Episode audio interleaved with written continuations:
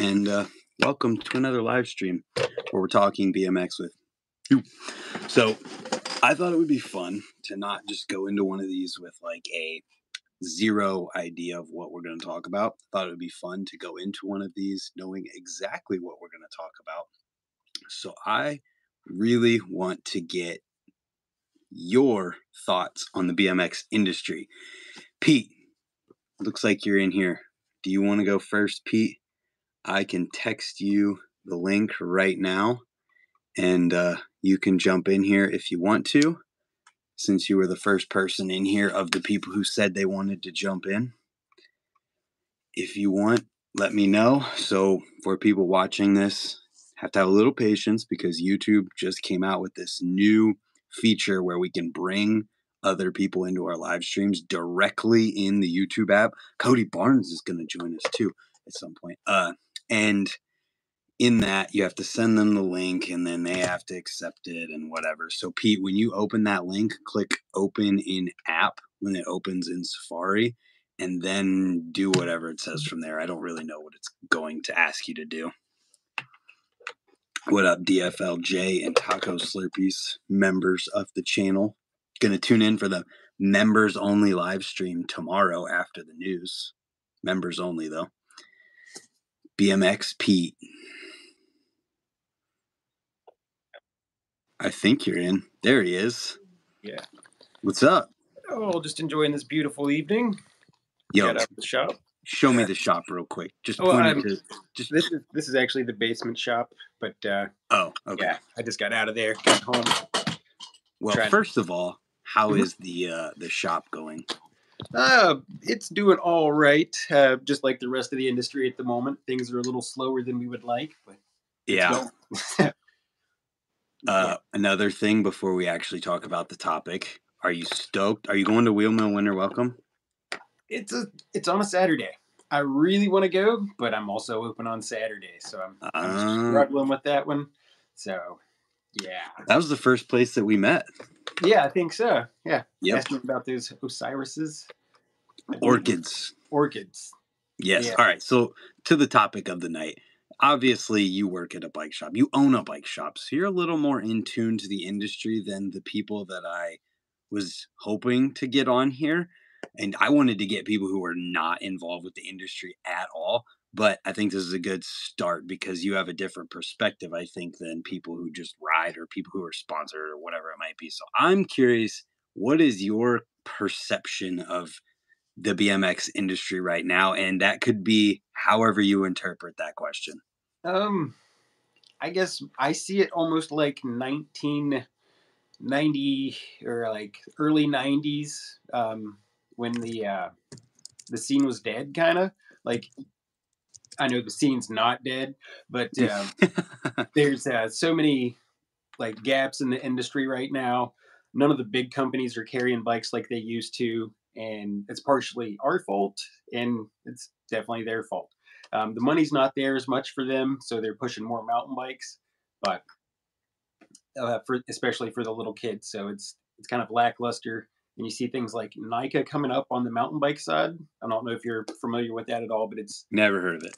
it's mountain bike racing from uh, sixth grade till twelfth grade, and it's Oh, in all kinds of schools, and they're pushing it like BMX racing was being pushed in the '80s, and uh, you're seeing a, a big shift going that way with a lot of the younger crowd. But other than that, I just don't see. You know, we don't have like those flowy contests like we used to have back in the day. But then again, I'm also 43 years old and not going to contest as much and getting out like I used to. So I'm disconnected from that part of the scene somewhat. yeah. Makes it hard for me to judge that.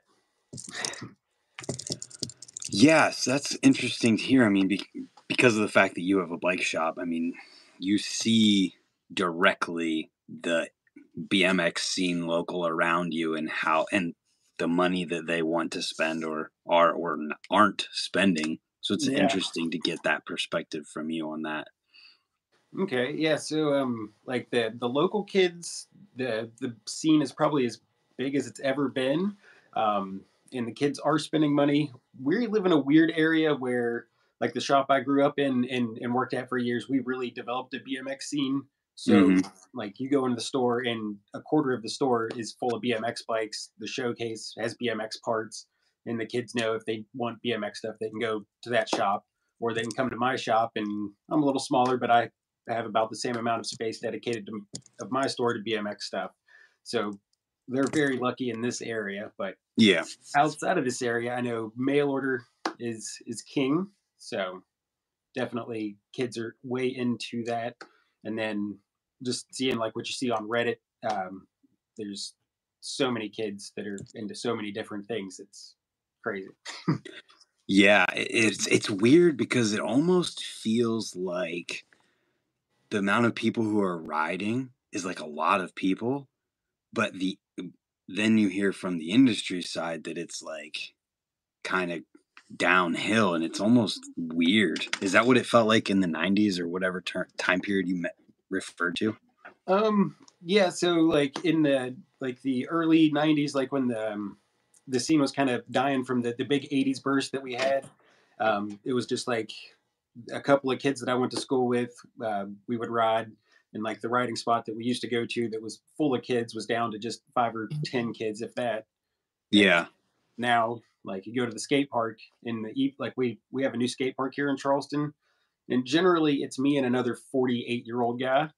Um, but like it's nice and warm. There's a couple of young kids that do come out, and then like in my hometown of St. Albans, there's kids sprawling the street all the time. So I don't know. Huh. Yeah, it's it seems weird, right? Yeah, it's kind of clicked up in that way. Like you got your street kids, you got your park kids, the dirt kids. It's it's not like it used to be where so many people just rode everything. And I think the marketing side of BMX has kind of pushed it that way. For so many Mm. years, street was being pushed, and it's just weird. Yeah, well, and there's also just the the seg segmentation a word, whatever. The how specialization of people pushing to be on the cutting edge of BMX, you have to push things further and it's just it's to the point where it's impossible to be on the cutting edge of everything all at the same time. And when I say everything, I don't just mean street, park, and dirt. I mean flatland, street, park, dirt, vert. Like to the point where back in Mirra's age, you know, Mira was just he could do everything. He could ride flatland. And I feel like a lot of people might not even know that, but he was really good at flatland. He was Yeah, doing Good at verts. 20 whiplashes down the road, just front wheel the whole time. Like exactly. But master. the way BMX has gone, just in order to progress and make something of yourself, you had to push things. And because things got so pushed, it just gets further and further apart. And it's like not possible anymore to do it all. Yeah, there's a few guys um, who do crossover pretty well. Like uh, Oh, yeah. you know, Trey Jones, he doesn't ride flatland, but he rides street and park and dirt and flows stuff ridiculously. But for the most part, yeah, there's there's that. You've got to be a hardcore street rider or you're an X Games rider or whatever, and that's just the way you have to go. So If you want to make it.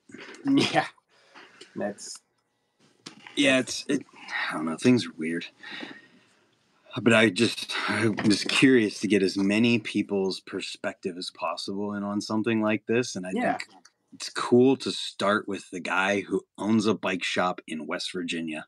Like, like what you know, and you're talking about how you have a bunch of people local around you because of the shop that came before you, and you guys fostered the BMX scene, and now there's you, and you're keeping it going, and yeah. there's a bunch of people there. Uh, yeah, see, I'm not sure if you're familiar with uh, Brandon Klein. He's a big vintage collector of uh, videos and stuff. He's BMX Klein on, uh, or he deleted his Instagram. Never mind.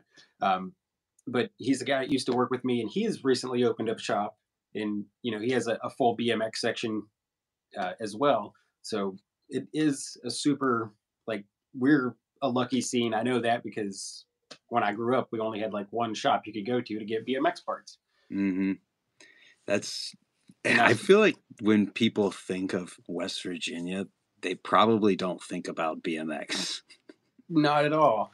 And you would be surprised at some of the awesome parks that we have here. Like you know, you've seen um, some of them, and Yeah, just that prefab park alone is awesome. The new one under the bridge, Mhm. and that's prefab, but there's others. yeah. So there's there's a bunch of concrete parks in the area, and that's one of the things that surprises me is we don't have park riders. Just everything is like they want to be street. Like quarter pipes are the enemy. so crazy. Well, you know, I mean, there's Wheeling Park, which for the longest time I heard was very proactive yeah, against people riding there. Mm-hmm. They were super Nazis. I have actually never ridden that park because of it. Jeez, I haven't either, but that's because I've always heard that you couldn't ride it. And then when I went online to like look the place up for the first time, there's like there was a camera, a 24/7 camera on a website that you could just watch and I'm sure cops are like, "Oh, check the camera. Any BMX bikes?" yeah, it's it's ridiculous, and they're actually opening a, a, new park just down the road from us that is currently no bikes allowed, and we're trying to work with the mayor. It's a Grindline skate park, so it's it's a really nice concrete park, and it's, it's so dumb. It is very dumb. Whatever. But hopefully, the the kids in that area are going to be a little more affluent than some of the other areas that have gotten parks. So hopefully, they can influence their mayor to do whatever they want. Yeah, hopefully. So, uh, any more thoughts and perceptions on the BMX industry? the BMX industry, um, I think it's rad. It's always going to fluctuate. Um, hopefully, five years from now, it'll be a little more banging. So I just feel like maybe it's just me, but those contests that that feel that we used to have, um, mm-hmm. It's just kind of not there as much. But I'm also not going because I'm like, oh, I've got to get to work or whatever. Um, yeah. But yeah, other than that, buy American bikes when you can because they're awesome. I know I'm currently riding a Haro, but I also sell Haro, and they're awesome. So you should maybe check out them one of those. Wink. Yeah, and uh, just to add in there too on the the contests and jams not feeling or not being as many that feel like they used to. When I was editing the video from the Slam City Jam this past weekend, brain fart, it felt like I was watching a jam that was like one of those ones where I was going through it and there was people who were sending it and there was people having a good time everybody's stoked together and yeah. video it, it it felt like it had the essence of one of those obviously it wasn't as big but it mm-hmm. definitely was similar just on a smaller scale yeah um I understand. Yeah, so like the um the last event that I saw you at, even though there was lots of people, it still just didn't feel as inclusive. Mm-hmm. Um, but you know, we'll see. I'm gonna try and make it to the welcome jam. We're gonna make it happen. So that way I can report on. You said that on the internet. I said it on the internet. uh, all right. Wait, so, oh, uh, Jacob's in here. Did you see that? Oh, hello. Jacob. I don't know exactly how you say his last name. Mariner. I we'll go with that. Manir. Mariner. Yeah, there's an R before the A. He can tell it. me next time I see him at Rays. Uh, yeah. So, I guess it's been cool to get your perspective on it. I want to get the next person in here who's like even further entrenched in the industry. So yeah. It, we're going further away from what I wanted, but uh, I appreciate your insight, and hopefully, I'll see you this weekend. It's this weekend? Okay, I have to take back what I said. I can't do it this Saturday. yeah. Well, I'm glad you walked it back on the internet instead. I walked it back because, it, yeah, I thought it was next Saturday. This one, not possible. But thanks for uh, having me. Yeah, man. Uh, I'm sure I'll see you somewhere soon, and we'll get a session. Also, people, check out his YouTube channel, BMX Pete. So I gotta type in. He makes good videos. And you're uh, how old are you? I'm 43 years old. He's 43, and go watch his videos, and you'll see how awesome that is. Yeah. Well, thank you. I do you try. Yeah, absolutely. All right, man. We'll see you soon, hopefully. Will do. Have a good one. You too. Bye. All right. Let's get Scott Towne in here. Oops, I didn't mean to give it away. oh well. Uh, anyways, that was cool. Cool to get Pete's perspective on the BMX industry, being a shop owner from the middle, maybe not the middle, but somewhere in West Virginia, and hear his local scene, what he thinks of as the industry, and it's cool. Thanks for being in here, Pete. And if you guys aren't subscribed to his YouTube channel, make sure you join. Hit the subscribe button, whatever that is. Click open in app. Oh, you got it. yeah, you have to bear with me for a second, people, because this new feature on YouTube is new and you have to work with it. I have to text or email the link to whoever's going to be in it, and then they have to make sure that it works and they got to open it in the YouTube app, and it's all just whatever. So we we work around it, but it's really awesome that we can get multiple people talking in one stream. It's pretty awesome. Hopefully, it gets worked out for Scott here. There's also having to allow the microphone and the webcam and all that business. oh, I think Stoney's an hour behind, so he's going to think that it's an hour behind. Oh well. Think we got it though. There he is. Can we get you to rotate? Wrong way. what the fuck, dude? oh, funny. What the fuck, dude? Oh, can you mute your whatever you're watching that on? Fucking grandpa blowing it over here. You're good. Can you? Are you watching this somewhere? You're good. All right. There we go. What's up, Scott? Hi. How's it going? it's going good, man. Thanks for having me on here. Absolutely. So, the theme of the evening is to just talk about whoever's on here's perspective of the BMX industry.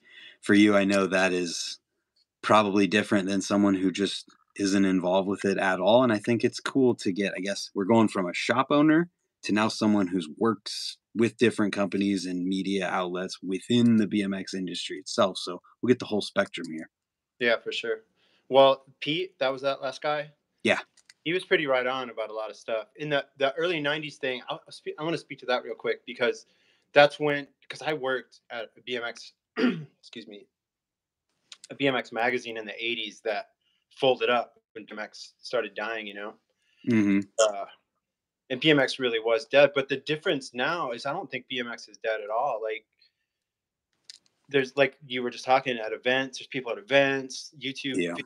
tons of views. Like the Dig magazine that just came out totally sold out. Like when there are contests, it seems like the turnout's good. Like like that Dennis Right.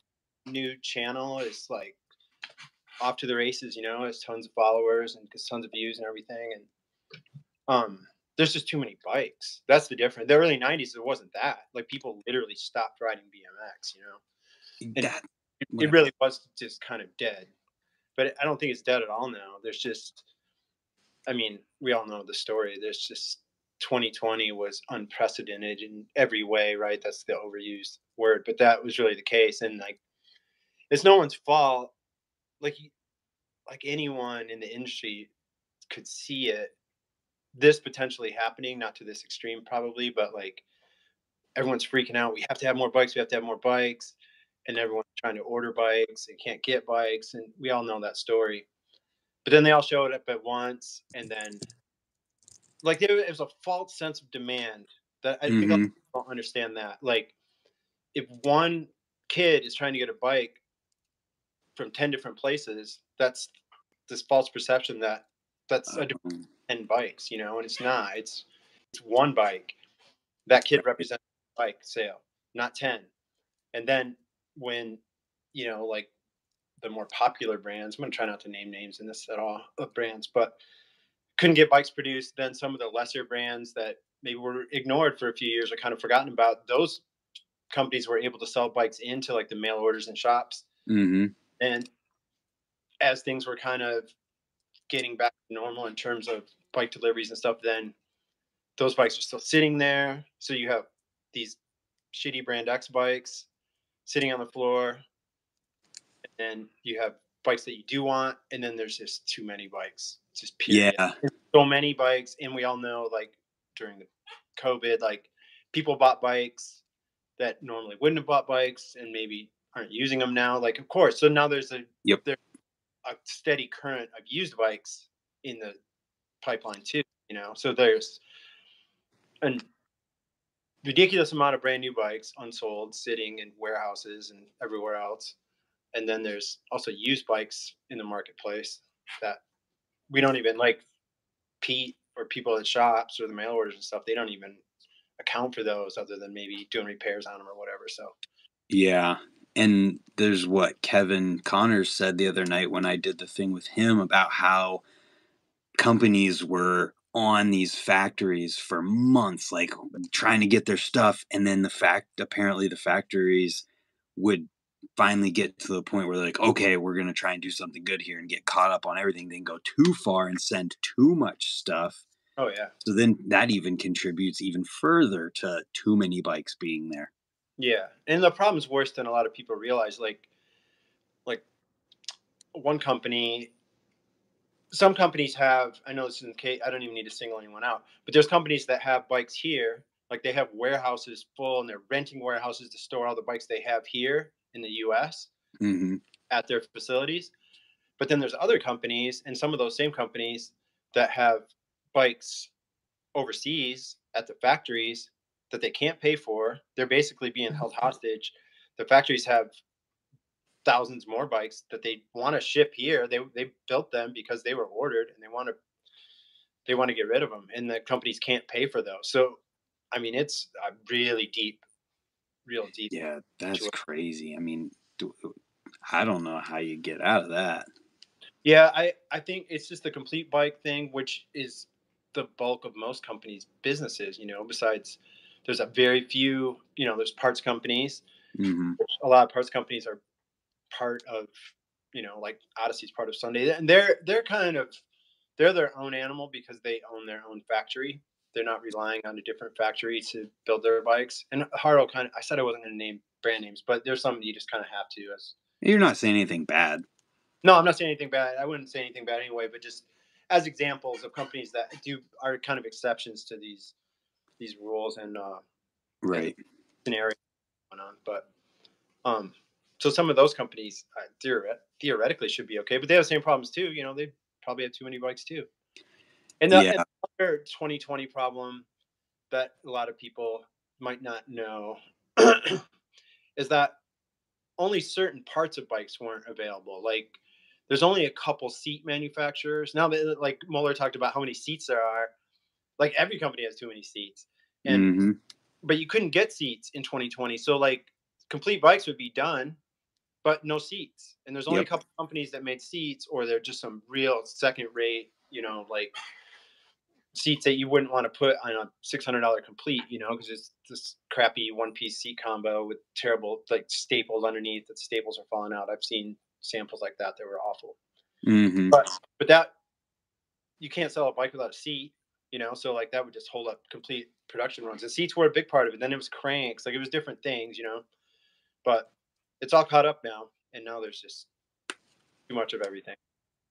Yeah, and I guess we just have to wait as people like I mean I don't work for a company or anything, so I just kind of see it from somewhat of an outside perspective just and hear it from people like you and people like Kevin and Mueller who are directly within it and I I don't know, it's just a time kind of thing, I guess. It is, and the the problem, another part of the problem is that a complete bike, like you know, I work for Etnies, and and the same problem there, but shoes cycle faster. People buy multiple pairs of shoes a year. Your shoes wear out.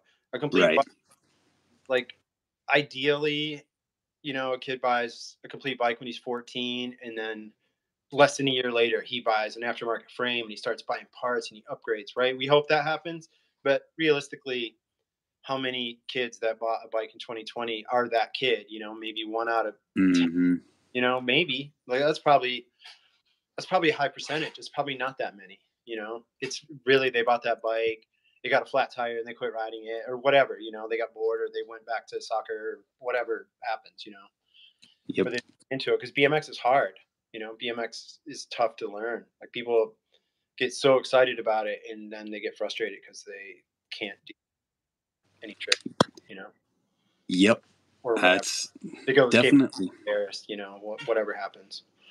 Yeah, you you go to the park and then you feel self conscious because there's one good person there, and I mean we've I remember being that kid who's like kind of scared to ride in front of people who are good, and I can only imagine the skate parks that had all kinds of people who were going to them at that time who were buying bikes and then going there and then having exactly that happen. Yeah, yeah, exactly. So, I mean, there's a lot of issues, but whatever. Hopefully so, what about other sides of things as far as the BMX industry goes? What's your perception on things right now? Well, I mean, that's the that's the freak out because that's the money. That's what it.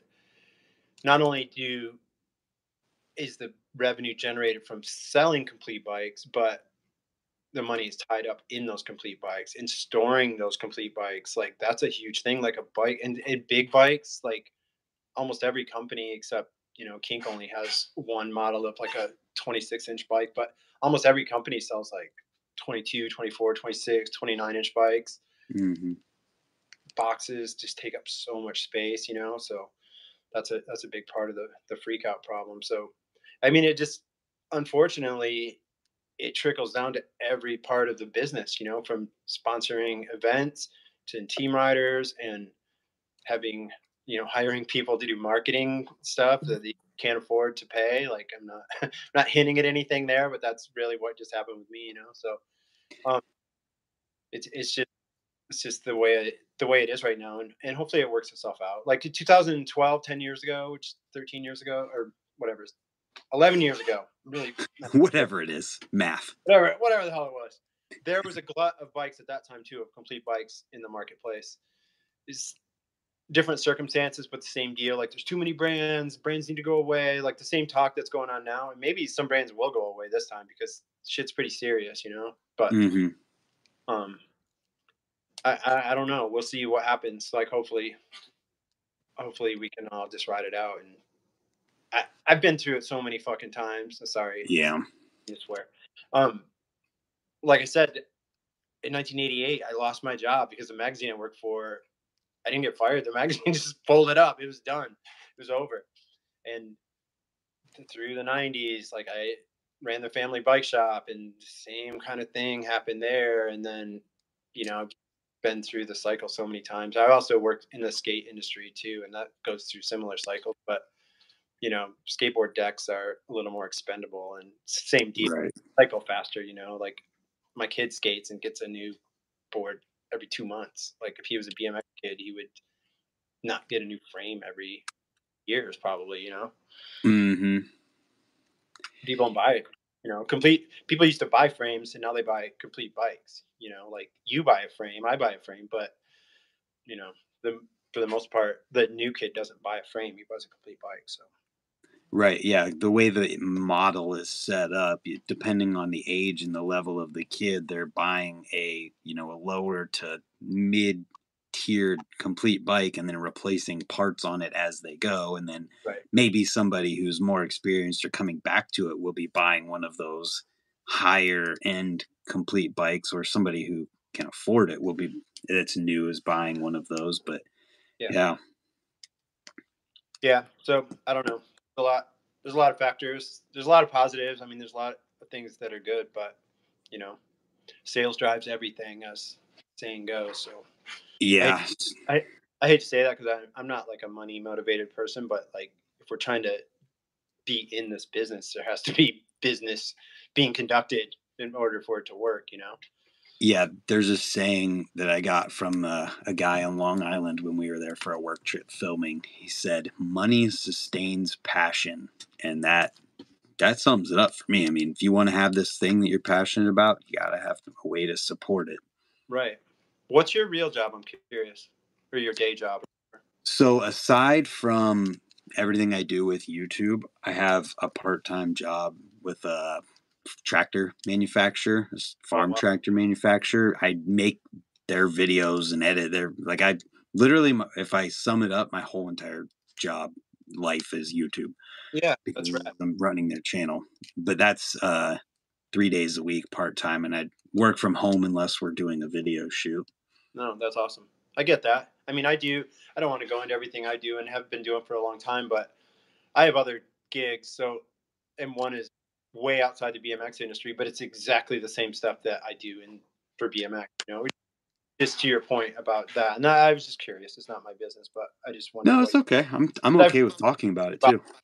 I heard you speak about your other job before, and I just wondered what it was. Yeah, so man. there's some and go ahead. there. Like tractors aren't. Yeah, who knows? Maybe tractors were in shortage three years ago because everything was. But That's uh, definitely a thing. I think we should like make a note because I want to do a full one of these with you. I think we should make a note to talk about that and whatever, like anything else. If you have questions about anything like that, because you're absolutely right. I saw the overlaps and saw everything coinciding, and I could have conversations with like the people in engineering and the people who were running the place and doing the ordering and things because I Yeah. knew firsthand. I'm sure there's tons of parallels too. You know. Yep. I just saw someone commented that you were being humble that you actually you're the media guy for John Deere, which is pretty funny. Not quite, but yeah. Jesus Christ, sorry, I've been sick good. for like packing it up. No, you're right. good, man. Other people, which is all good. I could talk to you about a million different things, but And we will. We'll we'll get one of these scheduled. I have uh how many? I have one Monday next week and then another one Thursday next week. So did I say something to you about Tuesday or was that someone else? God, I gotta get it all straight. doesn't matter. Okay, well we'll talk about it and we'll get it situated and Okay. people can look forward to that soon. Cool. All right, man. I appreciate you coming in here. It's good to have like a conversation with you. Yeah, we've never actually met. I don't think so. Right, exactly. So it's cool. We will sometime. All right, dude. Yes. See you, man. Have a good one. Boom. All right. So that was Scott Towne. He actually works within the BMX industry. So next, we're going to be moving to my buddy Cody, who is in my videos sometimes. Don't worry, Stony. We're going to get to you too. My buddy Ryan's in here too. It'd be funny to get his perspective.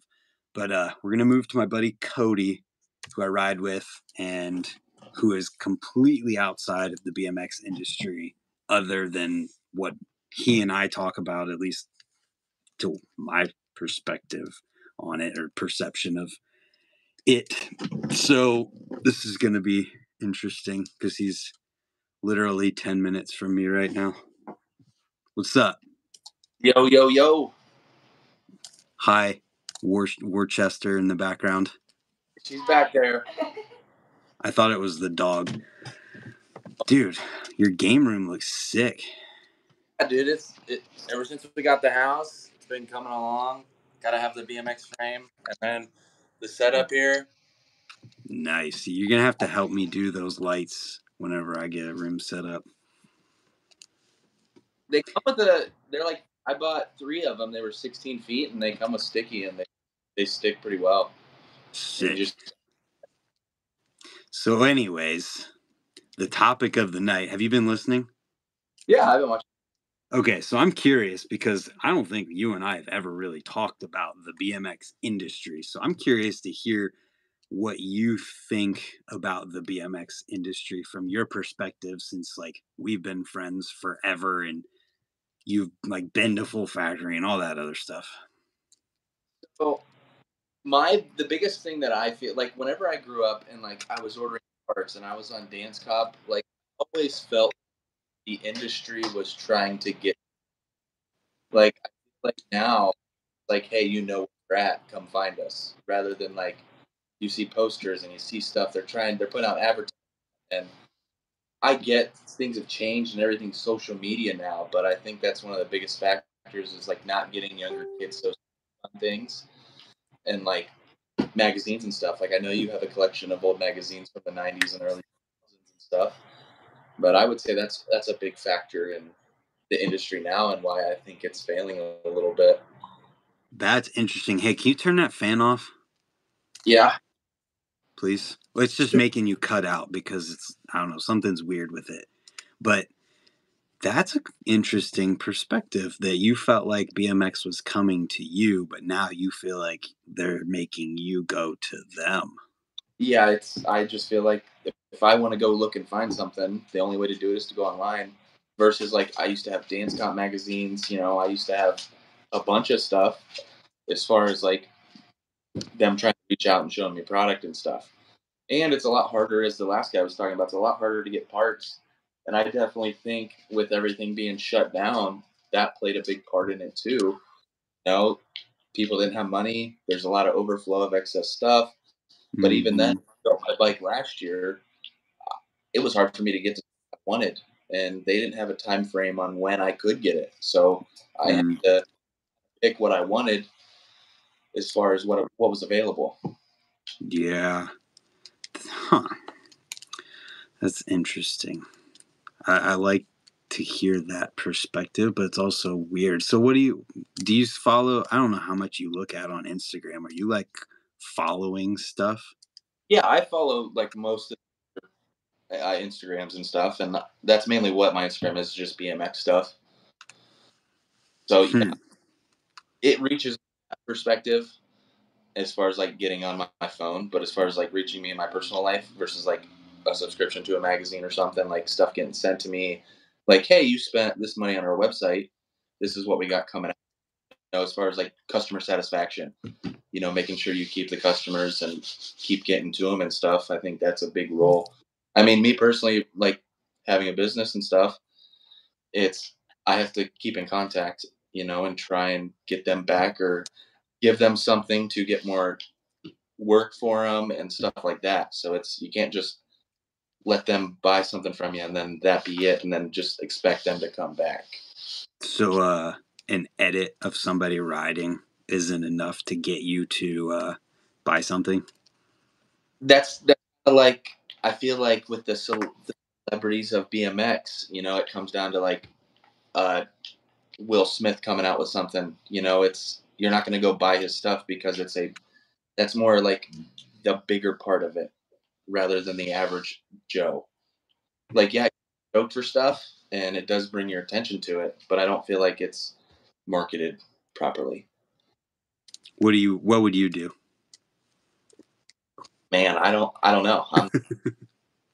I couldn't even imagine what it would be like in this day and age to run something that big, as far as like reaching the massive base there is for BMX. So I don't, I don't know what I would do. I mean, I couldn't tell you. Maybe just more social events and stuff. What would you want to see if because you were talking about how you felt like you used to be brought in? What would what do you think would bring you in again? Uh, the biggest thing that I've personally experienced in the BMX is if you if you don't tail whip, bar spin, flare, backflip, you're not good. You know, I think the BMX lacks a bit of style. I feel like everybody's trying to do the same tricks and what's cool rather than having your own style. You know, you got kids out here that have been on a bike for a year trying to bar spin a six foot spine and getting hurt just because that's what's cool. Mm-hmm. And, you know, it's like started off you turn 180s and, you know, my favorite trick's an X up. But, you know, it's not like back in the 80s you did an X up on a quarter pipe and you were the you were the stuff, you know. It's a little bit different now, but that's all the riding you see in the X Games. You see people doing triple whips and double flares, and it's that's it. It's just tail whip, bar spin, backflip. And So what do you what do you want to see from a company to make you buy something? Like what what the I'll clear I'll, I'll be more specific. Like what could a company do that you would see that and it would influence you to be like, okay, I'm gonna go and buy that. I'm gonna get their frame. I'm gonna get their handlebars. I'm gonna get their whatever. I, w- I would say just them like making more of an effort to reach the average Joe. You know, they host these big contests, but the only people riding in these contests are sponsored professional riders. You know, not reaching the people who are learning or have been in it for a while but aren't willing to go to that level and you know risk that kind of injury.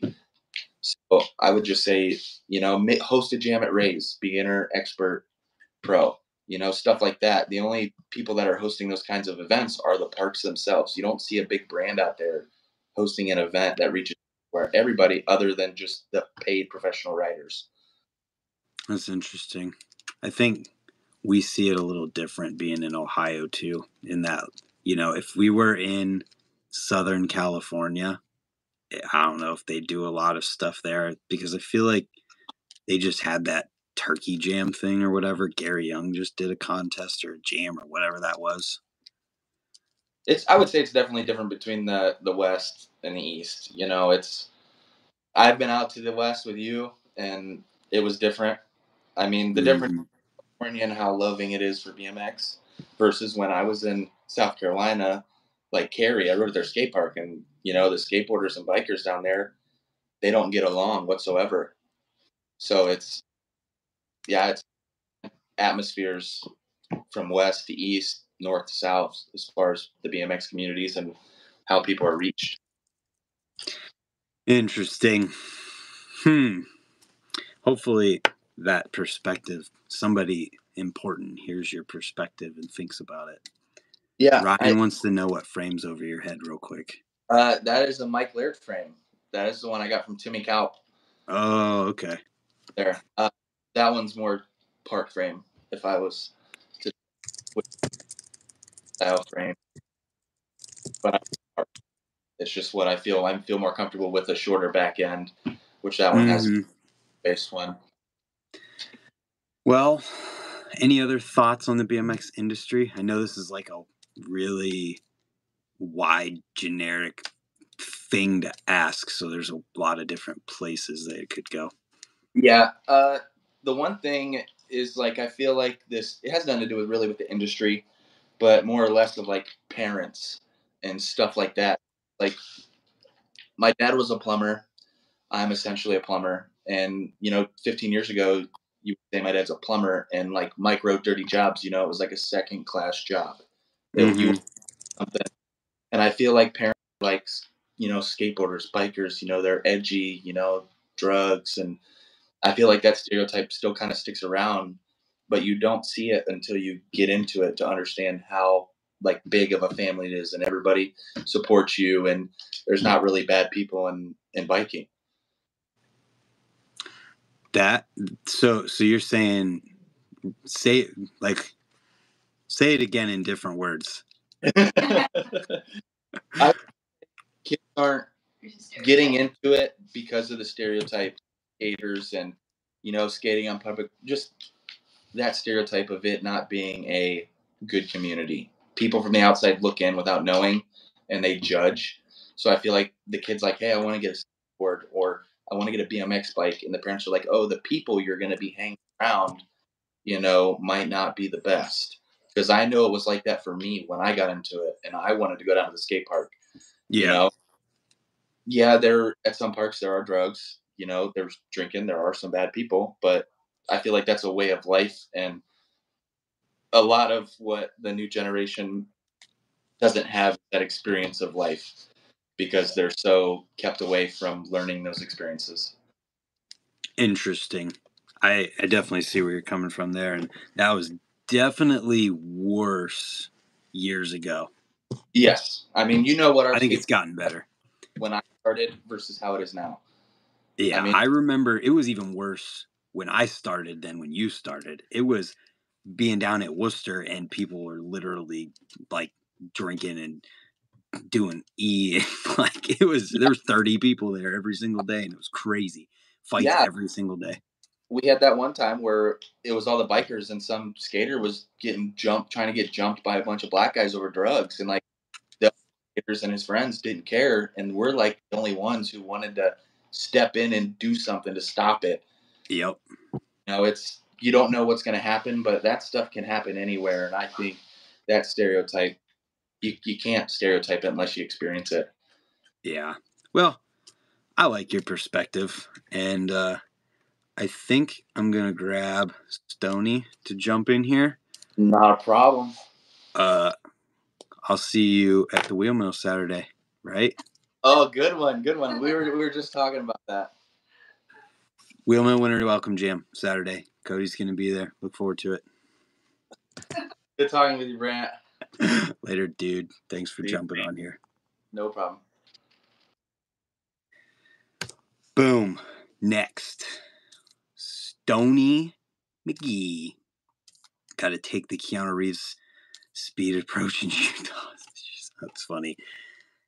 So we went from shop owner, someone in the industry, like deep in the industry, to did we go straight from Scott to Cody? Wow. Feels like it's been more than that. So we're going from that to someone who I ride with on a regular basis and isn't super into the industry, but sees things to Stony, old fat guy BMX. He has a YouTube channel on here who I don't know how involved with the industry, how much he pays attention. So it'll be interesting to hear what he has to say. And then uh, I think after that, we might get my buddy Ryan, who he is uh, totally out of the BMX industry. Like he, yeah, we'll we'll get there. Just waiting on Stony at this point. And uh, what do we got going on in the chat? Sick. He's a new member this week. I tried to push my kids towards BMX, but they went skateboarding route because it's mainstream, what their friends know, got clothing wise, etc. That's interesting. Strength can also be a factor. When I was young, I couldn't maneuver the bike as well. I was too skinny. Could see that too. Hopefully, this works for Stony. We're just waiting. Like I said earlier, you got to bear with this. This is new tech on the YouTube front. So, of course, it's going to have some bugs here and there.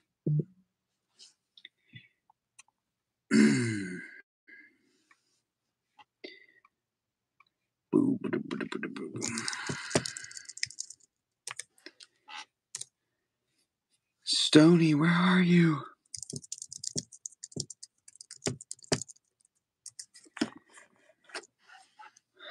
And I'm curious too. I mean, for anybody who's watching this too, what are your perspectives on the BMX industry? That's the whole point of this is to get perspectives of different people from different places within the BMX industry. We have everything from Cody, who's buddies with me, who's somewhat entrenched in the BMX industry, but is more so a consumer. You've got somebody who's worked in the BMX industry literally forever.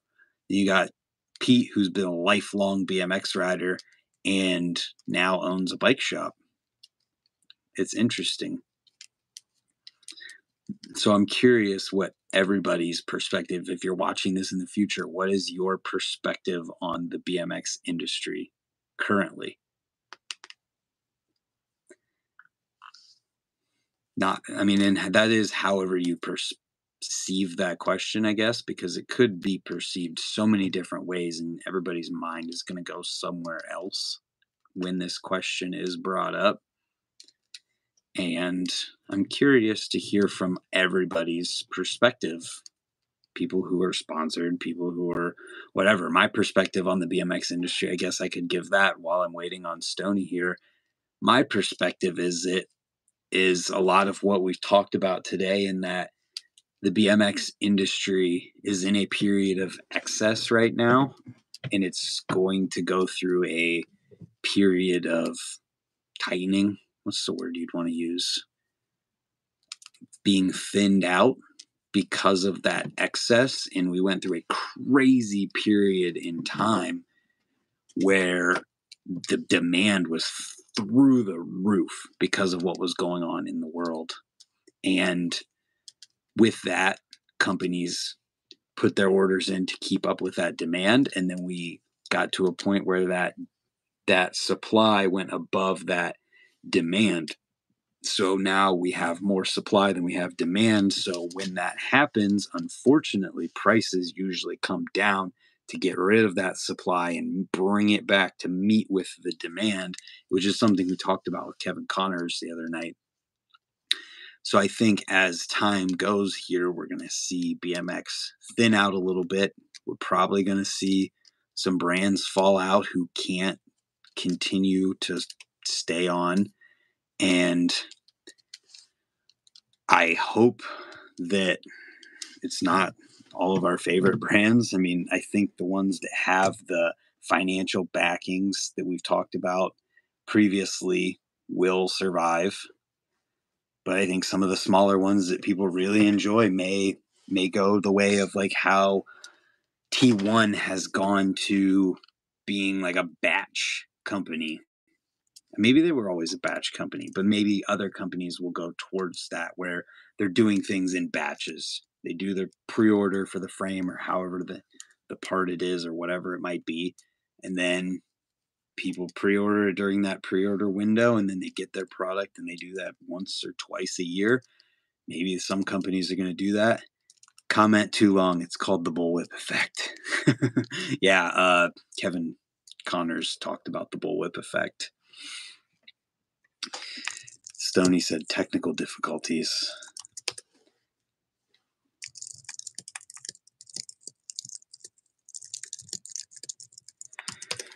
Just ask him if I want if he wants me to grab somebody else. But I think the current state of the BMX industry is that that we have too much excess do you think that brands might pop up with people buying stuff stuck in factories like more companies like elite or whatever ryan taylor's company is i think it's possible we may see parts companies come out selling generic parts but i think it's at the same time the fact of because bmx is so oversaturated right now i uh i don't know where it may go from there and actually, okay, so we're going to bring in somebody else here while we wait on Stony Derek Kerr. Shut up.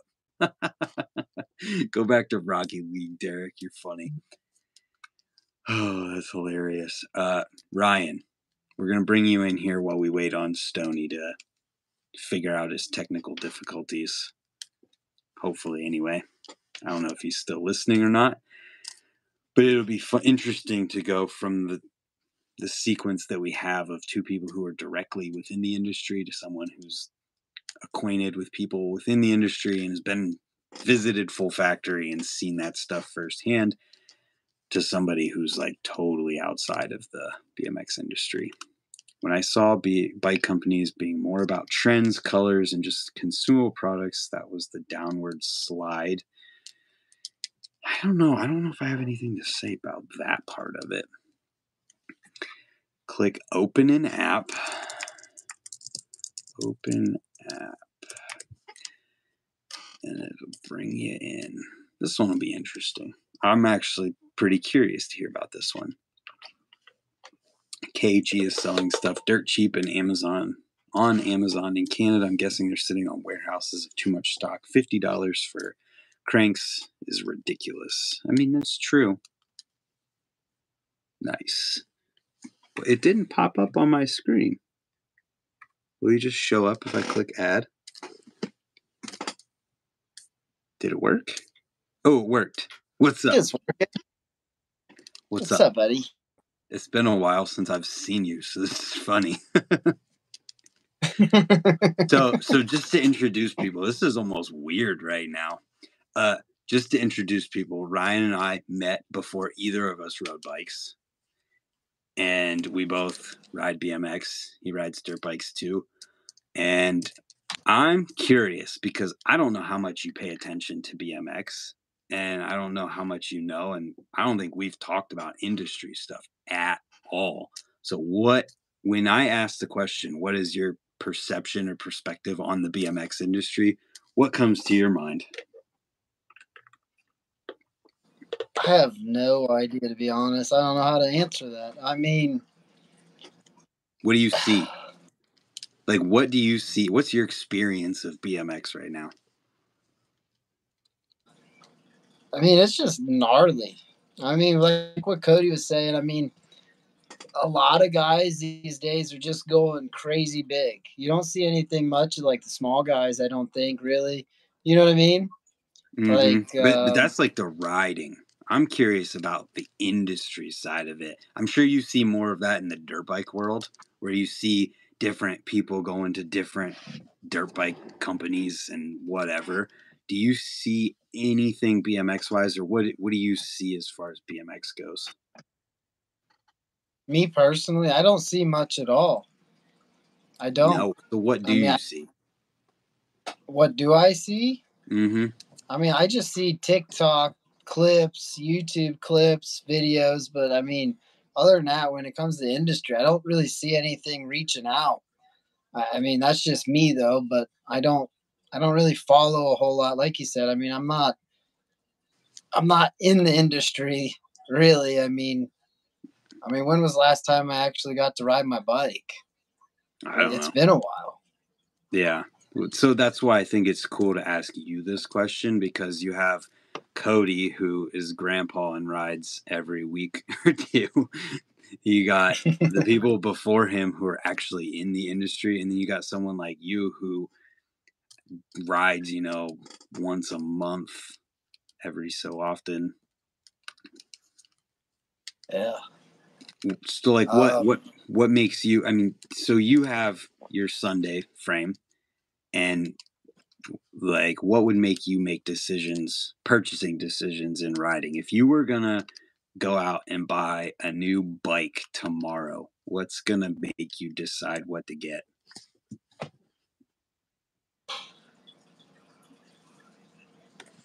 I know the answer to this. You, I don't even have to ask you this question. I could tell you your answer. uh, man, I don't know. I I really don't know. So Um, basically, what you would do is you'd ask me. yeah, I would. Feel like let's see what Brand's riding these days. Looks good. Yeah. So, do you pay mean- um, attention to? Pri- have you? If we talked about prices of anything, how much do you think a frame costs right now? I have no idea. Without looking into it, I have no Yes, idea. I want to know how much you think a frame costs brand new right now. I don't know, two hundred fifty bucks.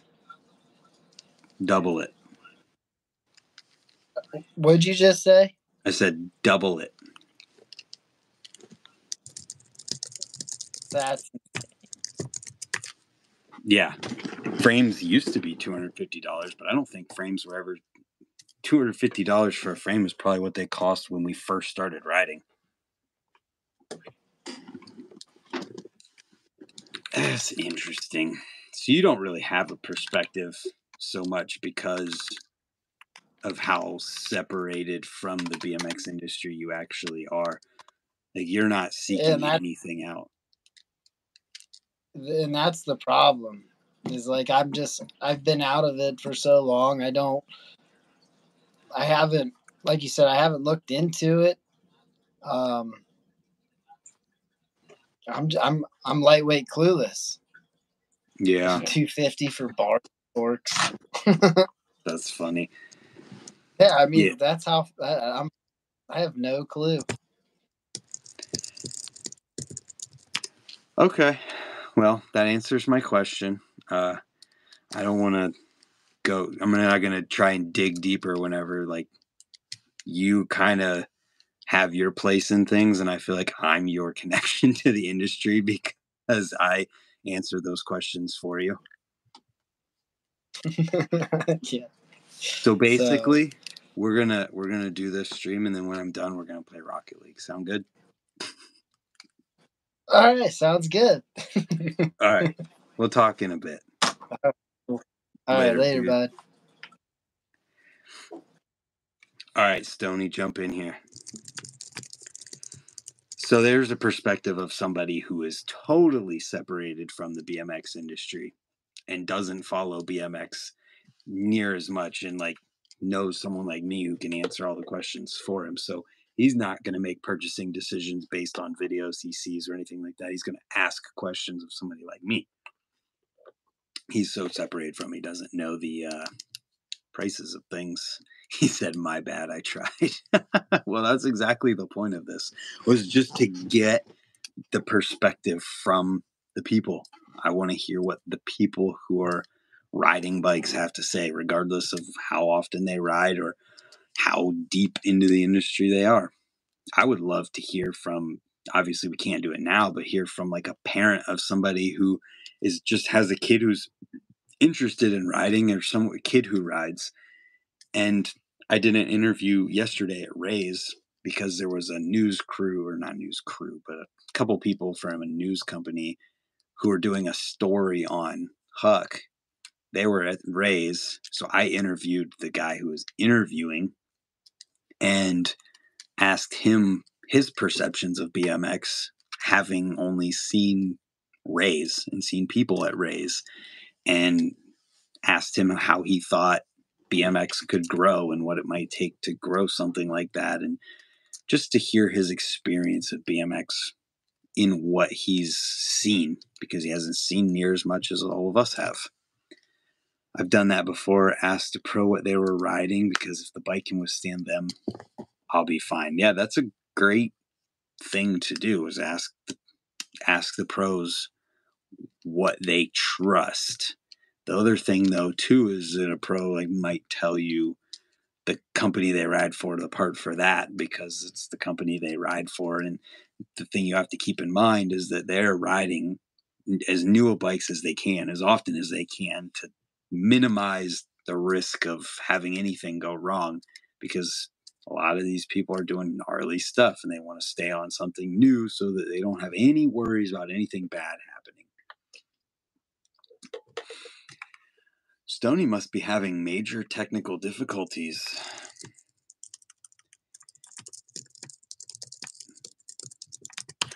Just trying to get Stony in here. How are you so hard on hub bearings?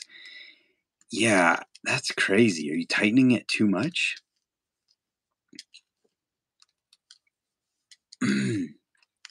so, yeah, the people in the comments, what are your perspectives on the BMX industry, regardless of where you're at within it?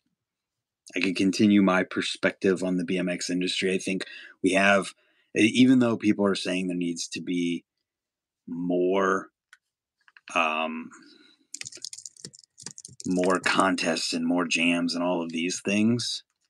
People have said that for years, and I think there's more events now, and there's so many local jams that happen, and so many people who are throwing events that there's so much going on that you have to pick and choose what you go to.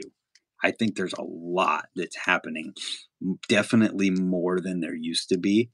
And from my perspective, I think that means that a lot of people are riding. There's a lot of good stuff going on. And like what Scott and I talked about already is that um,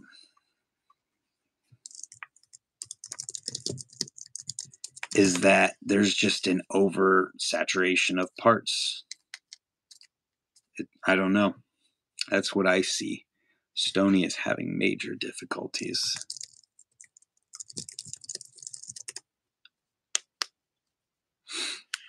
Need one eight hundred more one eight hundred collect riders. That's funny. We're gonna get Stony in here. He's having trouble because it's coming from what you call it from Facebook Messenger. Bring back Chris Bennett. That's funny. Why is this? See, you gotta bear with me here. There. Hopefully he has an iPhone. I really hope Stony has an iPhone because it's not to work if not. Do you have an iPhone, Stony? Chris Bennett will yell and freak out all the scooter kids in the park and freak them right out.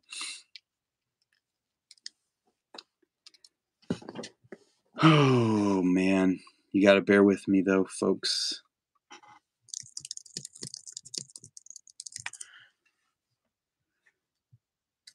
Um, when I mention events, I was speaking on Dew Tour, Nike 6.0, etc. Companies getting out of BMX.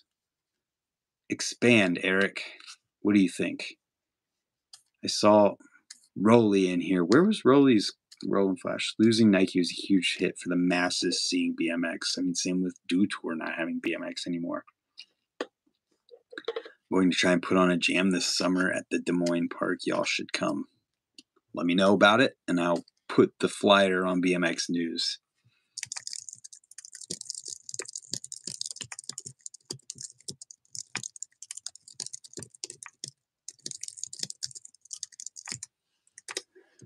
What's oh we got bike questions going on at this point.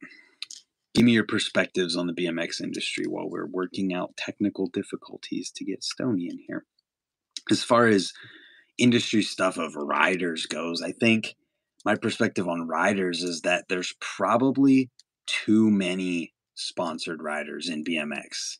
There's people who w- are willing to ride just for a set of grips or to get tagged in an Instagram post when if you're going to put the work in, you should, I mean, maybe you shouldn't necessarily always be getting paid, but you should be getting something out of it more than just a shout out online because what that does is brings a a cheapening to things. If everybody's willing to ride for nothing, then why would a company keep paying riders more and more whenever there's people who are willing to do it for less and less and do the same thing or work even harder?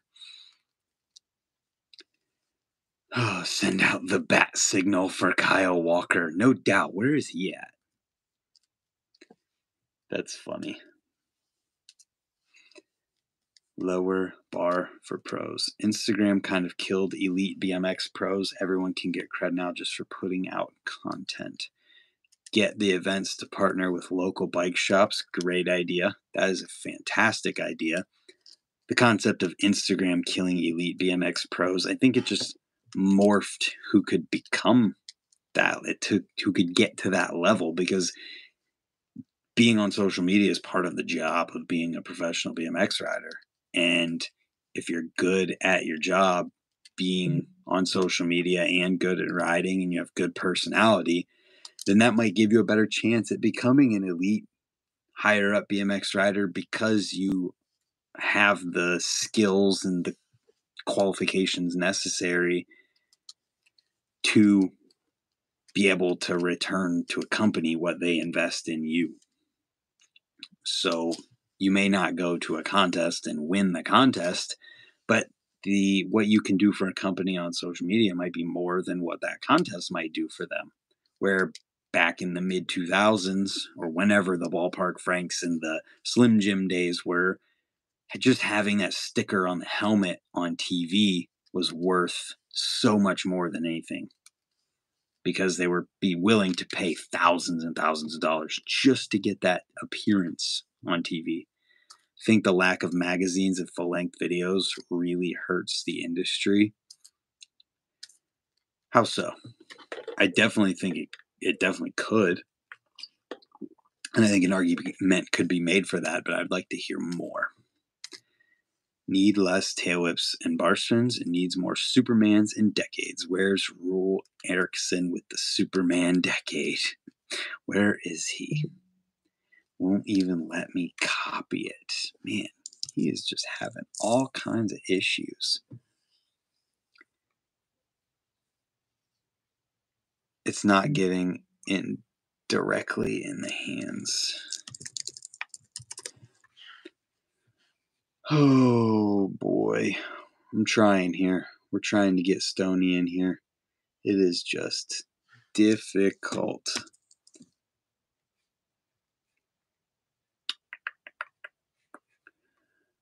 Do, do, do, do, do. We're going to get Stony because I want to hear his perspective. Link. Send. Sent. Open on your iPad.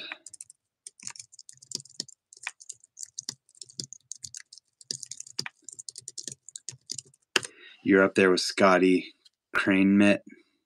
I think even better, honestly. Well, thank you. I try to do my best. I don't think I'm more known outside of BMX than anyone who's way up there, like Scotty. But I try to do my best to connect. Oh my goodness. Touchdown. We have arrived. Can you rotate for me, please? You're sideways.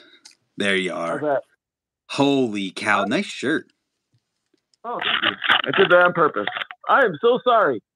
I, I'm sitting there I'm yelling at the iPad. I'm yelling at my Android. I'm getting mad that my Android and my iPad won't talk to each other. I'm trying to click on links. They're not working.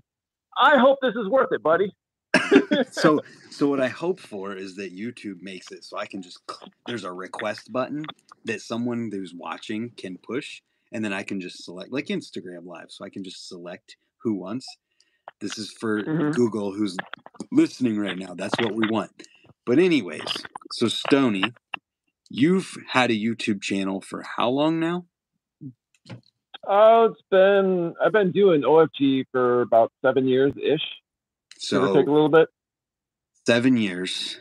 I'm curious what your perspective on the BMX industry is. Um, as far as what? So that can mean whatever it means to you. Like however you hear that question and perceive it, what you whatever it means to you, unless you want me to get even more specific. Well, I will tell you what I see as far as like the industry, and it, it scares the crap out of me to be honest. Um, like two years ago, because I go to the Big Marsh Bike Park a lot, and it's uh, has two brand new velo pump tracks. There's dirt jumps that are maintained by the city of Chicago. Uh, there's hiking, tra- everything to do there is there, and two years ago, I couldn't even get a spot on the deck on the pump track. Now it's just me usually when I go. Like there and when there are people there, there's not BMX bikes. It's all the um it's either big bikes or dirt jumper bikes. And I kind of see that as a canary in the coal mine. Because you get the little kids show up, they have their little tiny bikes with their little tiny wheels, and that's as close to BMX as the majority of it is, unless you're like, no, that is the majority of what shows up there now. And if that's how it is now, what's it going to be in five years? You know? Interesting. I wonder, I mean, so I think I've noticed a little bit of that as well, where I think what might be going on is that during COVID and everything, where stuff was sh- shut down and going outside was like the only thing you could do, it brought Mm. people to these places. And I think what we're maybe seeing is now that everything is back fair game and open and for everyone to do whatever, it's like a, oh, I missed doing this so much that I'm done with whatever that new thing was that was the only thing I could do. Or even people who rode could now do whatever that they couldn't do before. So they get consumed with other things again. Mm. And it's almost like a, a pendulum in that it swung so far one way of things being crazy and you not being able to get a spot on the deck that it's swinging back. And I think maybe it's past normal and then it's got to come Mhm. back to normal again. But that was just one park. I'm seeing that at all the parks around here, at least. I don't know how it is anywhere else. Well, I've And noticed that you- too.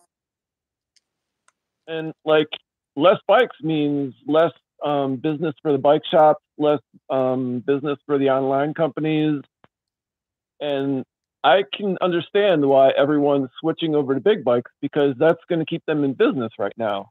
You know, hmm Yeah, so that's I, I more. would- I would the- love to say, I would love to say BMX has the inertia to keep it going, but it doesn't look good right now. yeah. So what else are you seeing industry wise?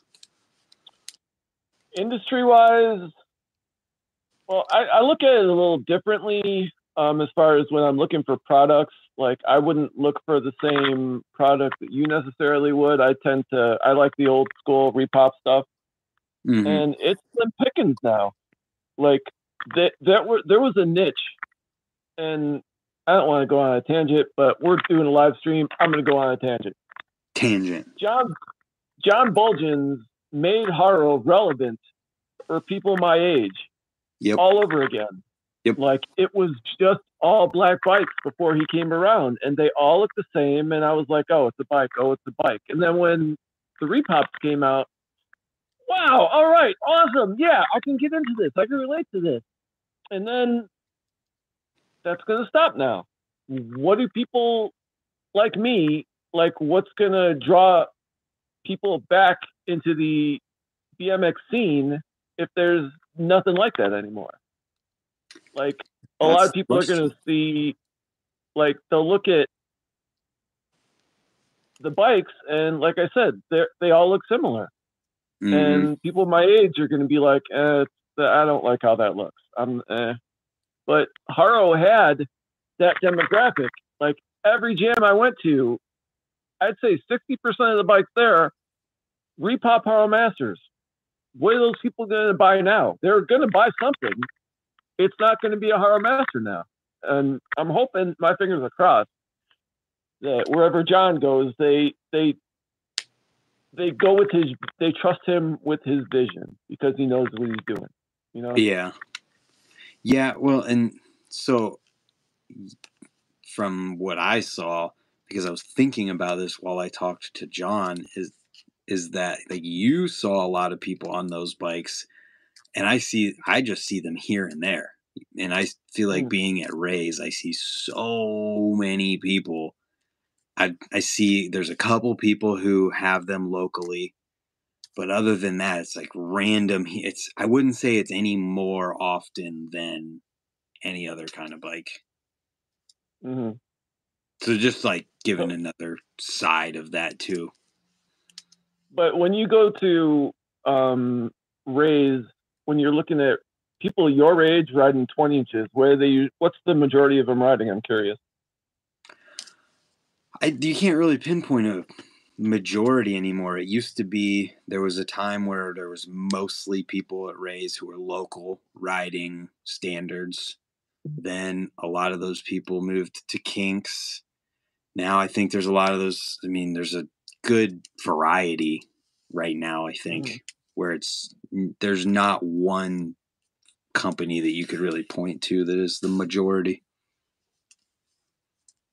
I saw the comment. Kid Wilson said that lineage riders are all old farts. Let me tell you, the the old farts are the ones with the expendable income to buy bicycles. He Keep he added an R. Old fat guys. I'm just kidding. But yeah, it, it I'm not. I wish I could say I was optimistic. I'm not optimistic in the scene right now. Like it's, in 2020, yeah. uh, Rad was coming out on Blu-ray. Uh, Ride the movie was coming out, and Hannah was riding in the Olympics and it looked like all engines go, nothing can go wrong, and then everything that could go wrong went wrong, mm-hmm. and we're now we're here, and I don't know how to get out of here. I I just don't know. Ride your bike. Yeah, ride your bike. Like even as far as jams go, we would have like locally like five or six jams for as long as I since I came back. And this past year, that nothing. I don't even think there was one local jam. Which yeah. I need to take some responsibility for that because if I can see it happening, I should do something about it instead of no, just noticing it. I think but part of that is. Go ahead. No, go ahead, please. I was just going to say, I think part of that is that the jams and their frequency kind of ebbs and flows. So you'll see mm. there might be, you know, a couple years here where they they die off a little bit, but then there's going to be somebody who's maybe it's you who's like, you know, we used to do a lot of jams, and then mm. a lot of jams happen again. It's it's one of those things because in my eyes, I remember when there was a period of time where everyone was saying, "We need something." There's nothing because there was nothing. There really was nothing and it was that time mm-hmm. right before your YouTube channel was, you know, 2010 to 2015 era where there really wasn't a lot going on. There was a couple jams here and there and in our area I feel like it might be an exception because we've always done our jams and like at that point in time I was helping host two or three different jams every year but outside of that there just wasn't a lot. And then as it went, it's gotten to the point now where people I remember last year there was several different times where I had to make a decision of which event I was going to go to on any mm. different weekends. So I think it's just yeah. area dependent and goes up and down in time. Right. Like oh, something I've noticed about Ohio you guys have like there's so many different scenes there, and it's so Mhm. cool. And here, it's not like that. Like I, I want what you have. Like I wish I was in a situation to go to Ohio. Listen, bro, you're gonna end up here eventually, so just accept it. well, they do have a melt bar and grill, so there's a pretty good chance of it. I'm a fan of it. I, and and I think that some of what we have, without talking about jam wise, could be attributed to Rays because what happens with something like Rays in the winter is that because we have winter, everybody's forced to this one spot every weekend. Mm. So we all see each other. And then in the summertime, there's a lot of people who are like, I wanna I wanna have an event and invite everybody out and all these different jams go on Mm. and then just because of people like Noah, who is connecting scenes from everywhere with the scenes not dead, and he's posting jam flyers for events in Indiana and Pennsylvania and Ohio and wherever they happen in the Midwest. I think it just it makes it feel like you can see everything and there's even more going on, at least from my perspective. But this isn't about totally my perspective, you know.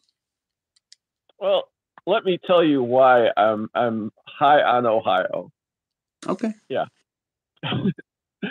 well, like Marty, I, I apologize, I don't remember his, uh, his name. He had a Flatland Jam a couple years ago, and Mhm.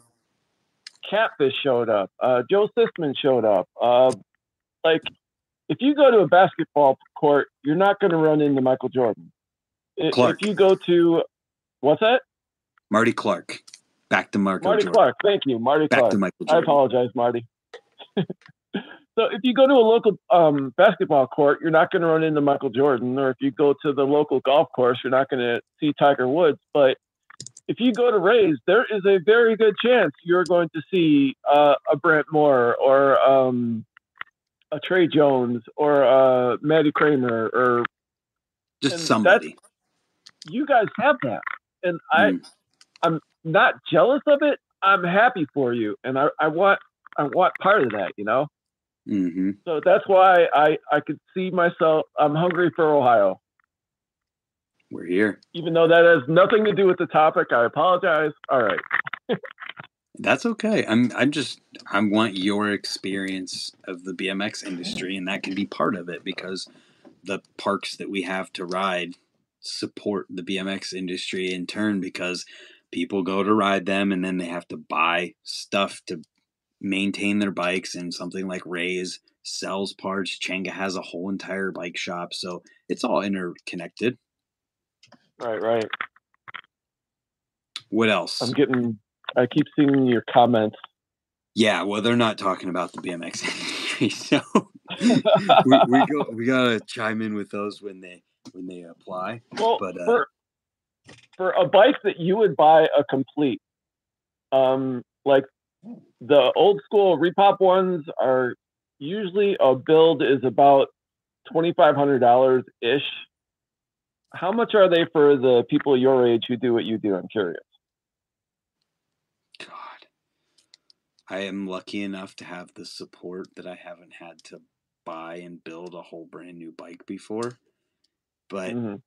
Putting the doing the quick math in my head, you do you think four mid four hundred to five hundred dollars for the frame, wheels could be anywhere from four to six hundred dollars. So right there, immediately you're close to a thousand.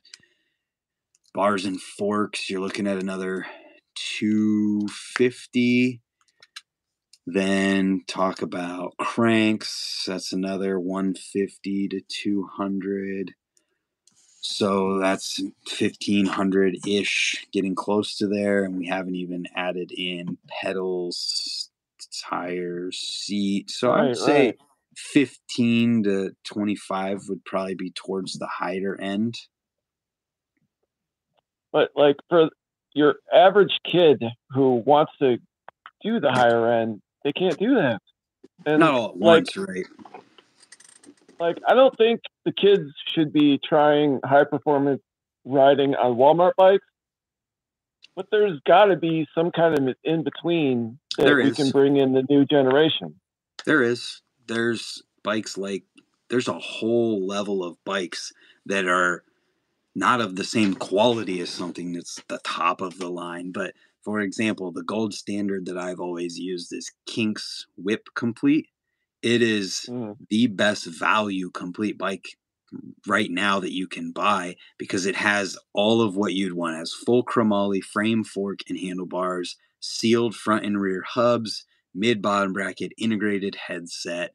It's got three piece cranks, so it's it's got everything that you would want to be safe and really ride BMX, and it comes in. Let's see what it is right now because the price obviously has gone up.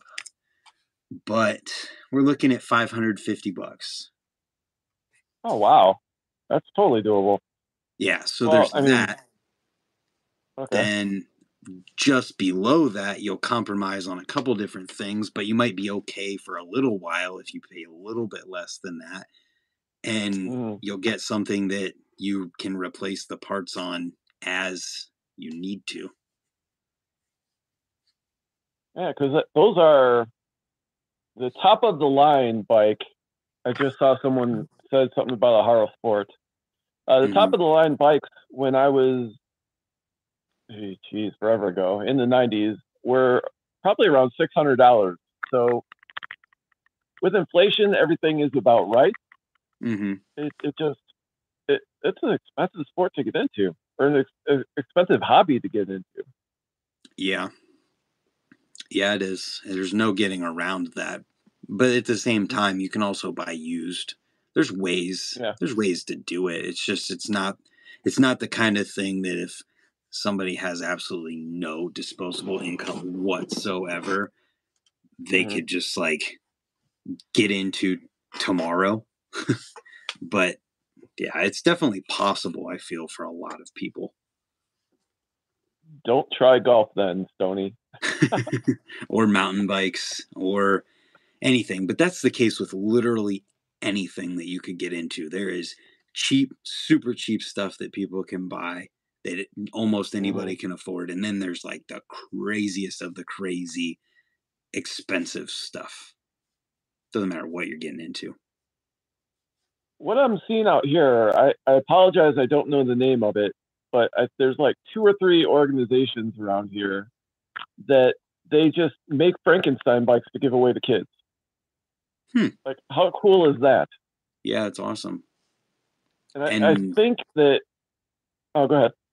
I was going to bring up uh, RadShare and then the USA BMX Foundation. There's a lot of things that exist around the country that are doing things like that. The uh, give a share a spike, share a smile, or something along those lines. That's Mhm. over, I think, in Africa. Right, right. Yeah, I've seen that. But like, we need more of that. But here I am saying it and not doing it. So well, and, and to take it back to the industry side of things, maybe we'll see more of that with an oversaturation of complete bikes where companies figure out a way that it is not only an incentive to them, but also an incentive to whatever else. Maybe there's ways to work with schools and schools end up with bikes or something. I don't know, hmm. organizations like that. Have you ever known in your life? I don't know if this came after you. Well, have you ever known like BMX teams to come to your local shop and put on shows? It's happened, especially having raised local. I can remember there's different times where Rays would have blackout distribution night and people from the kink team would come out and before they came to Rays they would go to spin cycles I think it is a local bike Mhm. shop and they would have a shop stop there then they would come to Rays but as far as right near me I haven't ever had anybody come to like a very close bike shop to where I live Like, I wonder about the generation gap because that's what got me and all of my friends when we were kids. That's what turned us on to BMX. We saw the CW show and Dizz Hicks and Gary Pollock and like it just immediately hypnotized. I want a BMX bike, Mhm. and it, it's rare that that happens anymore. And I, I didn't know if like uh, with the generation gap, if you experienced that or there if it's just gone altogether. well, I had already been riding at this point, but the DK stunt team came to the middle school. The I was obviously first year in high school, but they came to the middle school and I didn't end up getting to watch them, but that happened. So there was people at my school that Mm. were exposed to BMX from something like that. It's it happens and and there's so many stunt show teams that are constantly traveling all over the country. There's I think I see I don't want to be wrong here, but I feel like I see more stunt show teams and people doing shows than I can remember seeing in a long time or ever because it's not something I paid attention to for a long time. So that's basically what you're talking about. It's just not it's not the uh the companies, the BMX companies doing it. It's stunt show teams that are doing it. hmm But like, I think something that also would really benefit the industry, and I don't know the ins and outs of how this works, but Hollywood needs to get involved. Like, if you see kids riding BMX bikes in movies, it, you're gonna so well, we won't, but the kids take it in, especially if it's like uh, whatever's cool right now, and they see it and they want to be like what they see. Mhm. I don't know. It's just Did you watch Miss like Marvel? John- What's that? Did you watch Miss Marvel? No. Funny thing? No, I can't speak. Well, I can, but my ex, her husband, is one of the characters on there. On Miss Marvel? yeah. Whoa. Okay. Well, there was a scene where they rode real BMX bikes, and Nina was the, I think Nina and Angie or something like that were the stunt whatever people for this Oh yeah, yeah, yeah. There was a scene in there with real BMX bikes, and then I forget. There's been others, but then there was like the Stranger Things mongoose whatever that happened. Obviously, that's not the same, but Mhm. yeah it's it's a weird thing i just did uh i was saying it before we got on here when i was waiting on you but i just did an interview last night with this guy who works with the news whatever out here because they were doing a piece on huck at rays and i was part of that with somebody else and so i was like all right i'm going to interview you now so i asked about his perception of bmx and what he saw in his two times that he's been to Rays and just what he thought BMX could do to grow itself. So it'll be interesting. That's going to come out probably the same day that their piece comes out. I don't know when that'll be yet, but he had some good insight just as a person from a totally outside perspective on how we could grow things. Mhm. Yeah. But what do you see like on a regular basis? What are you following industry wise? What do you see? Honestly, I get all my news from you. Everything I'm exposed to in BMX is from Brant Moore these days. Well, mostly. Of course, there's the uh, Instagram feed, but yeah, I every single Friday morning I find out what's going on because you told me. So what do you see on Instagram then as far as like the actual industry itself goes? It's not so much industry as much as it is just people doing clips. We are the industry, Mm-hmm. you know, Eh, but we're not making money from it. Like Yeah. I see people, kids, about killing themselves, and I look at it. and I'm like, okay, if okay, let me change the subject. R.L. Osborne was doing an interview with someone, and he said he fell and it cost him fifty grand because Yeah. of the injury. Yeah. And so every time he's thinking about uh, jumping something new or taking a risk, he has to ask himself now: Is that worth fifty thousand dollars to me? Right. Kind of. See, that's how. That's what I think of when I see the little, little the younger riders just sending it, and I get it. I'm glad they do it. I love it, but the old part of me, old part of me is like, buddy, slow down, please, take it slow. But I don't know if that answered your question. I tend to interrupt. Uh, I, sort of. I'm kind of just curious to hear more or less. I'm not exposed to that much industry right now. Mm-hmm. Like a couple years ago, when I was around everyone all the time and I could, I, I saw more. But these days, all, my exposure is you and what I see at the pump track, and interesting. Yeah, that's about it. Okay. Well, I feel like that answers the question and gives kind of your experience of the BMX industry. And I know you already kind of said you didn't know, but what do you think BMX could do to do better? To get itself out there more? I think it's up to the companies, honestly. Yeah. The company and if they don't have the money to spend, it's not their fault, but it, it's just the companies need to invest in themselves and their riders and get them out. Like the little kids are going to imitate what they see if they like what they see, mm-hmm. and it's it's on the industry to make sure that the kids see it. The, it. If the kids don't know it's happening, they can't do it, or they they might not find it. Yeah.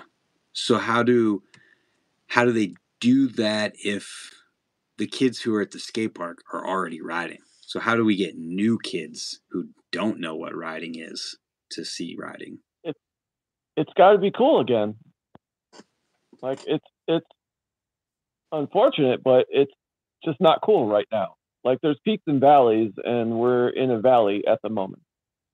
Yeah. And uh, Scott was talking about uh, um, when BMX kind of just came to a standstill in nine or eighty eight. I want to say, mm-hmm. but it's. I don't think it's as bad now as it was then, but it's still. We need some help. It, it needs a little. It we need a unicorn. We need a new Mat Hoffman that everyone is going to see and just gravitate toward. I want to be yeah. like him. I want to buy the parts that he's using. I want to ride what he rides. Yeah, I I, I don't like... know. I was gonna say I don't know if like any of the people with the money to do that have any desire to do that.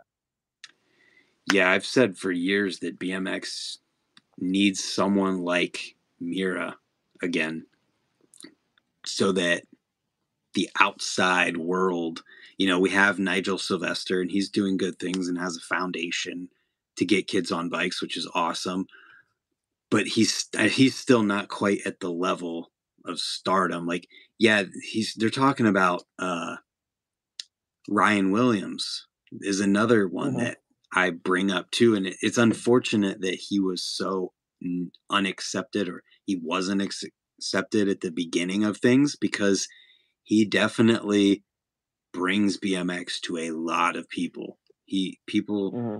See it through him and his positive image and his YouTube channel and and everything he does, but even him is still he's still not quite I don't think on that same level as someone like Mirra where he's going on TV and everyone in the world is seeing him somehow through something like cribs and breaking into the popular culture of the world mm-hmm. currently. And I don't know how we do that. That's on his sponsors. Like he's he's a walking talking billboard for mm-hmm. advertisement. You just have to put him out there. And like I can't say I've seen anything from Ryan Williams that wasn't on his Instagram or on um, X Games or uh, Nitro Circus. Why not? You know, he look, he's got all the talent in the world. Let's show the world. And I, why don't I see him on commercials for I don't know, uh, Target or it's just that that's what I think we need. I don't know if it could happen. or if it will happen anytime soon. Yeah, I think that's where you get the thing of like you don't know until somebody tells you maybe or you don't maybe they don't have that thought you haven't had that thought mm-hmm. yet of like let's get this guy onto all these things or maybe that's not what he wants that could be it too you know that's you true know, that's very true it's possible that he doesn't want that but if he does then i'm sure there has to be ways i mean you yourself being stony old fat guy bmx almost had a tv show right yeah. More or less. almost had a TV show. So like it's possible. It's just No, we yeah. had one. It just got the rug got yanked out from under us. Okay. Sorry. So like what I was getting at is that it's possible to do that. Like people could if the right people were contacted in the right way, especially with someone like Ryan Williams, that could mm. happen. Something like that could happen. They're talking about X Games. yeah. And it needs to happen for all of our sake. But also something that I also see helping the industry a lot that I don't know if you do or do, do or don't realize it. My God, dude, it's you.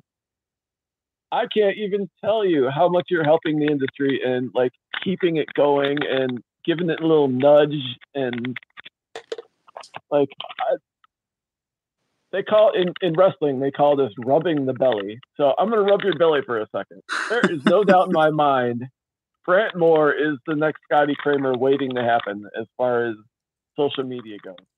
No doubt in my mind. And watching it happen is amazing. And when when you tell me like uh, when you you were telling me how you only when you started how you didn't have that many followers and watching it just grow and the snowball effect rolling down a hill, dude, you are you were meant to be here. And I'm very thank I don't know if anyone tells you this. I am very thankful that you are. So thank you for everything that you do. Thank you. Try my best. And like you deserve every you earned every last bit of 50,000 subscribers and a 100,000 or a million when you okay, you know. So, I don't know about a million. I gotta like shave my head at a million or something. all right, if, if, you shave your head, I'll shave my head. Well, I said ten million for that. I'll do a okay. Fair enough. so ten million, we're shaving our heads. Fair enough. I'm gonna do a backflip at one million. but either way, I mean, I appreciate the kind words. I just try to do my best to connect people who are outside of the industry with the industry itself and then educate them on what's going on and then i don't know man I just try. Well just keep doing exactly what you're doing. You're, you're doing an amazing job and i i talk to people i talk to a lot of people and i have never once heard anyone have a bad thing to say about you. Like i'm sure it's out there. I'm sure there's someone somewhere I haven't run into them, and I talk to a lot of BMX people, and like we're we're all thankful for what you do well, and how you do it. All of those people, I appreciate all of them because I just literally want my experience of BMX. I just want BMX to be my entire life. I want my entire life to revolve around BMX. I want to be able to be like, oh, hey, Stony, you have a two days off work next week and you're trying to ride in Chicago or something crazy, like I'll be there. Let's do it. Or mm. see that some events going on in California and it's next week. I'm like, oh, sick. I'm going to go film that event. And that's going to be a YouTube video because I want to go to it and I'm going to capture my experience of it. And that is the dream of what I want to happen. And so I'm trying to uh, do everything I can to get to that point and live that. I'm just waiting for the someone somewhere is going to throw a ridiculous amount of money at you in the industry and say, "All right, you're working for us. We're going to make we're going to take over the world." That's what I'm waiting to see. That'd be tight. I hope that happens. It would be. it needs to happen. Like we're talking about growing the industry and helping the industry. That's what someone needs to do. I wish I had the money to hire you, dude. I would hire you in a second. I appreciate it because I have, I mean. I have a lot of ideas too for like if somebody did something like that, it'd be like, oh, and you know what? If I say these things, somebody else will do them, and then they'll take all the credit for it. But like I have ideas, and I've I've talked the one idea that I talked about before that, it happened very shortly after I gave that idea, and it was like, whoa, that's kind of crazy. Happened just- in a good or bad way. it was good. It was a really awesome thing Okay. that still happens. It's just it was an idea that I had and someone kind of did it and I think more people should do it and and it's awesome that I have a lot of these kinds of ideas that like once I get to the point where I'm not worried about paying my bills every month like and I'm able to have that disposable income and go places, I will do these ideas. They'll happen the RV fund. Yeah, I literally I just want to buy a 20 foot RV and drive all around the country and see everyone. That's all I want. That's is that too much to ask? That, that, that should be doable. There's what, 30 people in the room? If we all chip in a grand each, yeah, because everybody's yeah. All right. That's funny. Yeah. Everyone tell Tim So- Pool invite Brant. That's funny. love to bring back World Bulls. Actually, with social media, like there has never been more accessible BMX. And I remember we all we had to look at was flipping through magazines and seeing Mhm. a picture of some guy in some awkward position on this bicycle. No idea how he did or didn't get into it. And then now you could just turn on your phone and watch the greatest riders in the world doing all the greatest tricks. Yeah. It, it, it's just it's good. It's it's it was the best of times. It was the worst of times. Yup. No doubt about it. well, Stony, I appreciate your time. I think I'm going to wrap this one up, but next week, I'm gonna, uh, or not next week, tomorrow, got the news. And then I'm after the news, I do a, a members only live stream on Fridays now. I did the first one last Friday. It's a lot of fun. But I'll answer this question here real quick. And I guess I don't have to.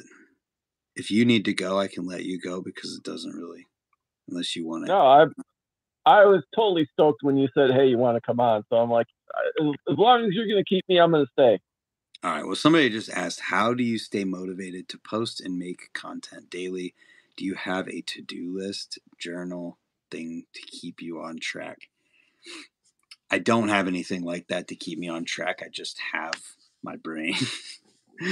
but I mean, to me, it's not a thing where I need to be motivated for it because I've filmed my entire life and I've made videos my entire life.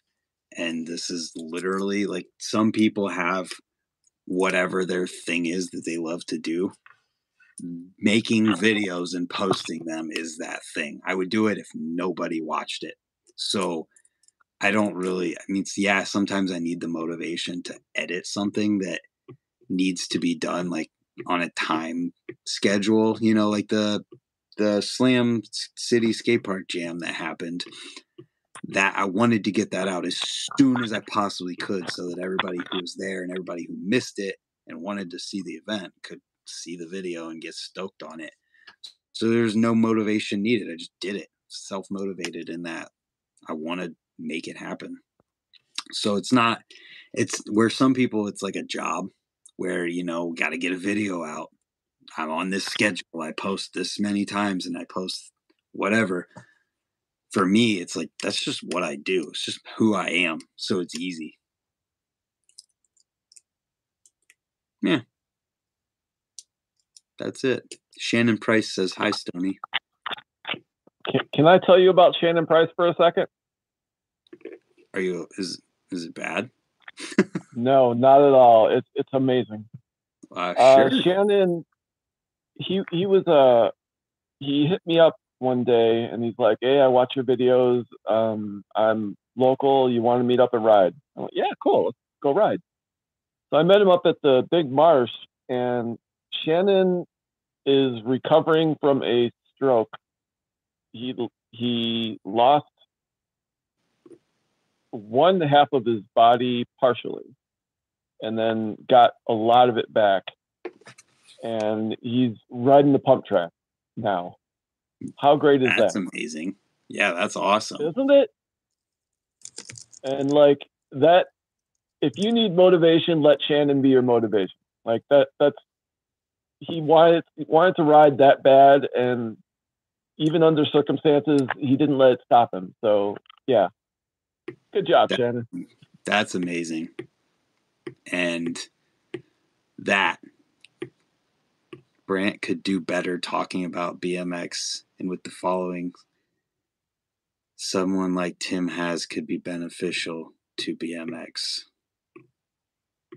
Maybe. But I'm I'm also not the kind of person that just like goes after something like that. I'm like, Tim, please let me come to your house.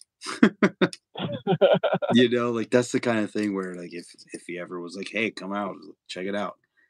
Sure. I I'll on the up. other hand will show up, especially if there's food. Hit me up, Tim.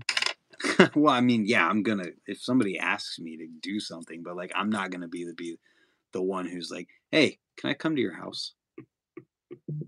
but yeah, Shannon, inspirational. Everybody, check out BMX Pete's YouTube channel. Check out Stoney's YouTube channel. Follow Scott Towne on Instagram. Definitely don't follow Cody Barnes. Just you definitely shouldn't do that. And I don't even know if Ryan has an Instagram anymore. but uh, I appreciate your time, Stony. I'm gonna go play video games, take a break from thinking about things, and then the news is tomorrow at 10 a.m.